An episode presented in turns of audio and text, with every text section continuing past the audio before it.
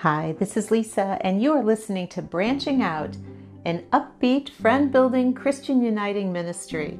We discuss topics concerning our faith, review Christian news, do a devotional, and offer prayers and praise that you share with us.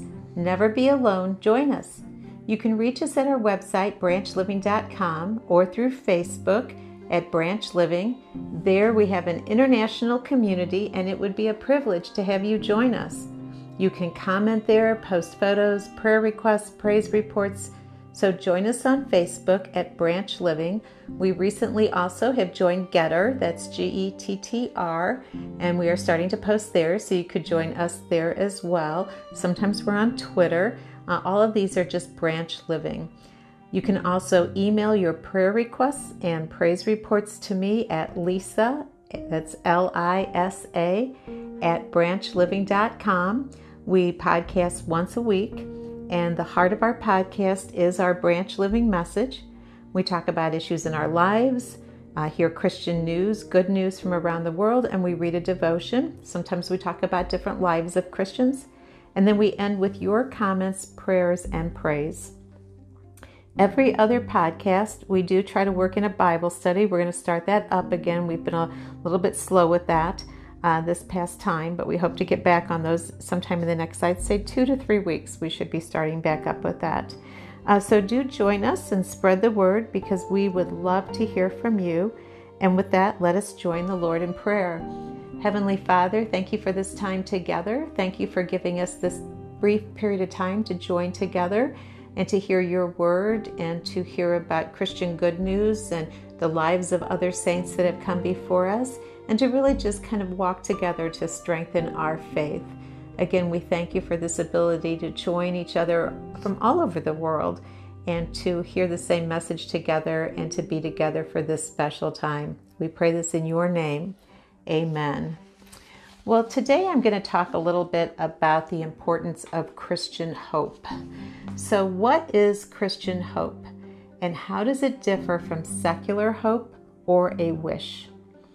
A wish, as defined by Merriam Webster, is having a desire for something, often something that is unobtainable. Hope is defined by Webster as to want something to happen or be true and think that it could be happening, could happen or be true.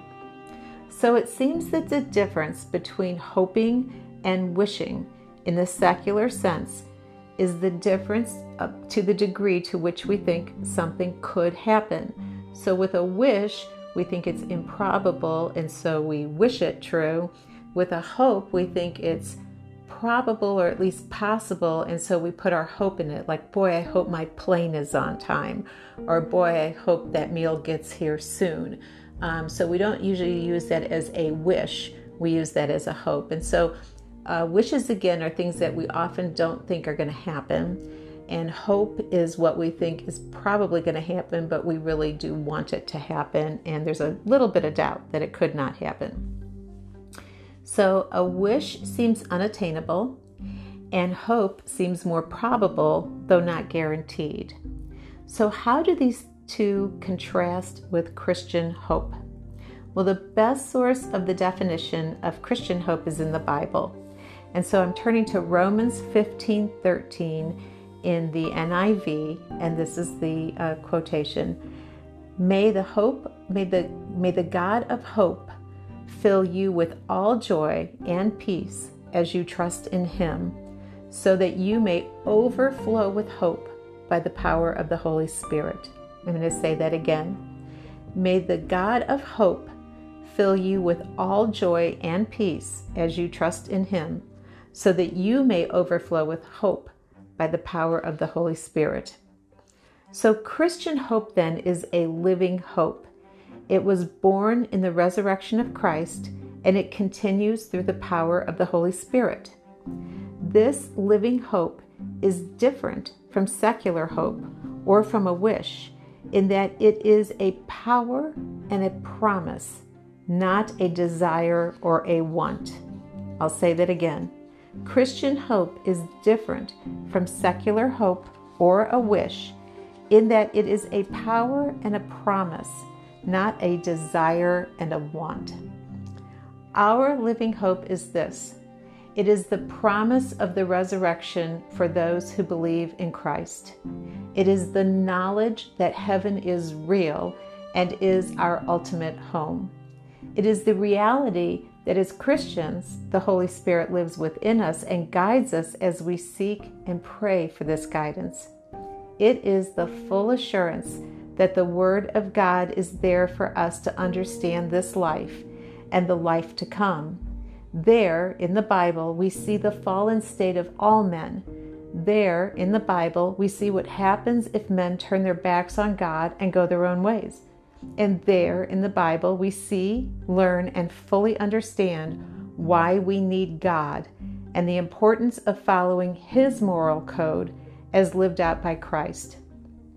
This is our Christian hope the ever living, everlasting Christ who overcame this world and calls us to live our lives for Him. In this hope, we find our purpose to be the hands and feet of Jesus in today's needy world. So, Christian hope stands in contrast to secular hope and wishes in that it is firm, it is directional, it is living. So, I often meditate on, when I when I meditate on Christian truths. Oftentimes, one of the old hymns comes to mind because those old hymns were so perfectly tailored to expand upon biblical truth. As I was writing this about Christian hope, the hymn The Solid Rock by Edward Mote, and it's from 1834, so it's an old one, that hymn came to mind. So here are the lyrics to that hymn. And as you listen to them, reflect on how solid Christian hope is compared to secular hope. My hope is built on nothing less than Jesus' blood and righteousness. I dare not trust the sweetest frame, but wholly lean on Jesus' name. And then here's the refrain On Christ, the solid rock, I stand. All other ground is sinking sand. All other ground is sinking sand. When darkness veils his lovely face, I rest on his unchanging grace. In every high and stormy gale, my anchor holds within the veil. And then you go into the refrain again On Christ, the solid rock, I stand. All other ground is sinking sand. All other ground is sinking sand. His oath, his covenant, his blood support me in the whelming flood. When all around my soul gives way, he then is all my hope and stay. On Christ the solid rock I stand, all other ground is sinking sand. All other ground is sinking sand. And then the last verse When he shall come with trumpet sound, O may I then in him be found, dressed in his righteousness alone, faultless to stand before the throne. On Christ the solid rock I stand. All other ground is sinking sand. All other ground is sinking sand. Listen to those words that define Christian hope within that song when he says, My hope is built on nothing less. Words like built, solid, unchanging, the anchor that holds, oath, covenant, support. This is the definition of Christian hope. These words built, solid, unchanging, the anchor that holds, oath, covenant, and support. As Romans 15:13 tells us, when God fills us with joy and peace as we trust him, we will overflow this Christian hope into the world through the power of the Holy Spirit.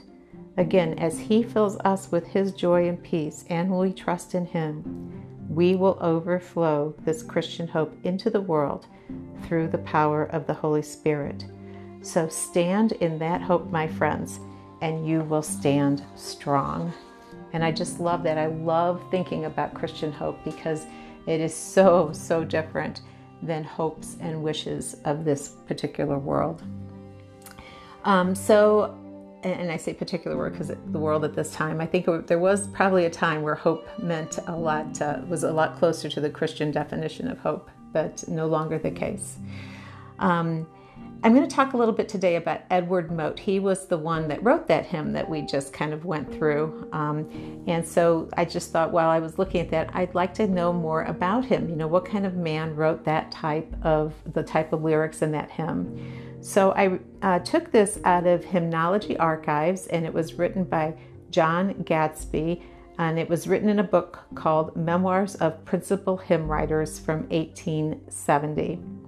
The author of My Hope is Built on Nothing Less Than Jesus' Blood and Righteousness was born in Upper uh, Thames Street, London, in January 21st of 1797. His parents kept a public house, and he went astray, he tells us, from his youth.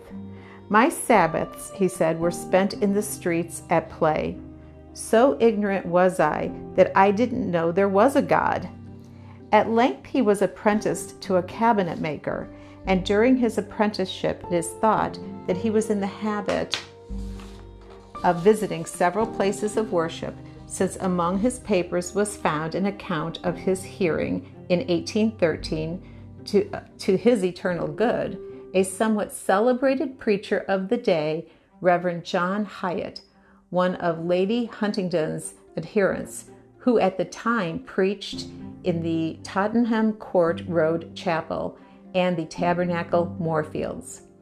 Not long after he joined the church of which Alexander Fletcher, author of Family Devotions, was pastor, but not finding satisfaction in his ministry, he united with the church under the pastoral charge of John Bailey, by whom he was baptized November 1, 1815. After one or two other changes, he removed to um, the position of cabinet maker, at the same time employing his pen as a, and as a writer for the press. In 1852, and again we're talking about the hymn writer Edward Mote, became pastor of the Baptist Church at Horsham, Sussex, where his ministry was greatly blessed and in the conversion of souls. He was so largely instrumental in securing the house of worship occupied by the church that members, from a feeling of gratitude, proposed to make the property his own. But he refused that gift, saying, I do not want the chapel, I only want the pulpit. And when I cease to pre- preach Christ, then turn me out of that. He was never prevented from preaching by illness or any other cause for a single Lord's day. In June 1873, his health did begin to fail and he was unable to study and prepare his sermons as he had wanted to do. And then he called a meeting of the church and he made known to those there his inability to retain his position as pastor any longer. He continued, however, to aid the church by securing supplies and was present also at the public ministrations of the word. In the summer of the following year, his health still further declined, and he said to those about him, I think I'm going to heaven. And again, nearing the port, and to one he said, The truths I have preached, I am now living upon, and they will do to die upon. And the day before his death, he spoke of the precious blood, the precious blood which takes away all of our sins. It is this that makes a peace with God. November 13, 1874, he peacefully passed to his rest and reward, and a few days later, he was buried in the little graveyard in the rear of the chapel, Horsham, amongst the tears of those to whom he had so lovingly ministered. So, what a rich life he had cabinet maker, uh, writer, preacher, and uh, writer of great hymns like the one that we listened to. Um, and so um, we, I love reading about the lives of people who came before us, and particularly those who um, make quite a difference in the church, even though at the time, of course, he would have never known uh, that we would be singing that hymn again today and, and others that he has written. So, um, love to learn about the saints and uh, previous lives and the Christian hope that he had right to the end. So I'm going to end today with a devotion. Where is your hope? This again comes from Billy Graham's um, association, and he quotes uh, Hebrews 6 19 from the TLB version of the Bible. This certain hope of being saved is a strong and trustworthy anchor for our souls, connecting us with God Himself. What are you placing your hope in for the future? Your country's government, educational systems, some plan or organization. My hope is in a person, and he capitalizes the P, the Lord Jesus Christ, who sits at the right hand of God. I have hope and I know that I am going to heaven. And right here and now, in this present life, I have God's presence to help me.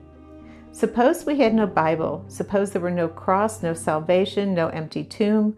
Suppose we had nothing to hang on except do your best. Try to patch it up. Do what you can. Oh, but we have a hope. There is a plan of redemption. There is a plan for the future. The New Testament is an exciting book to read. It is full of hope and expectancy, and it shows that God is interested in you. And that comes to us from again from the Billy Graham um, Society Association, and it was dated June 1st. Um, so, hope is an important part of our Christian faith. Christian hope is the foundation of our Christian faith. And so uh, we unite in that and remember that that's not a wish, that's not a secular hope, that is rock solid. So I'm going to end with uh, prayers and praise reports. Uh, one praise report is one of the uh, babies that we had been paying, praying for in the past has been able to go home. And so that is a wonderful gift to her parents. She was born very, very prematurely and is now home with her parents, which is wonderful. Also, want to pray for uh, the people of Afghanistan and anybody that is now uh, kind of trapped in Afghanistan, and also for everybody with this new surge of Delta, um, the COVID virus. So, will you join me in prayer? Heavenly Father, we praise you for answered prayer. We know that answered prayer happens in this world every day, and oftentimes we pray prayers, and then when they are answered, we don't come back to praise you. And so we praise you for the fact that this baby did go home and is doing quite well with her parents. We do, Father, uh, lift up everybody in Afghanistan, uh, the, the people of Afghanistan, the people of other nations that are now unable to get out or who are choosing to stay and witness within this crisis. We ask you to protect them, to be with them, uh, and to really bring your justice and your peace to that part of the world. It seems so impossible and improbable, Lord, but we know with you all things are possible. We also ask your blessing for all of those suffering from COVID, particularly this new Delta variant. Uh, we ask you to bring healing and we ask you to remove um, this virus from our world. We pray this in your name. Amen. So, again, remember you can send your prayer requests to Lisa at branchliving.com. You can post them on Facebook at any time. You can also phone them in to 608 987 0404.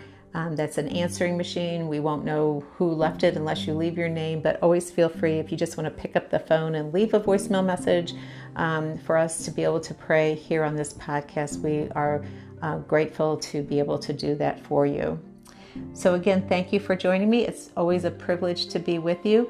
Enjoy the week ahead. And until we get together again, stay close to God, stay in touch, and I will chat with you again soon.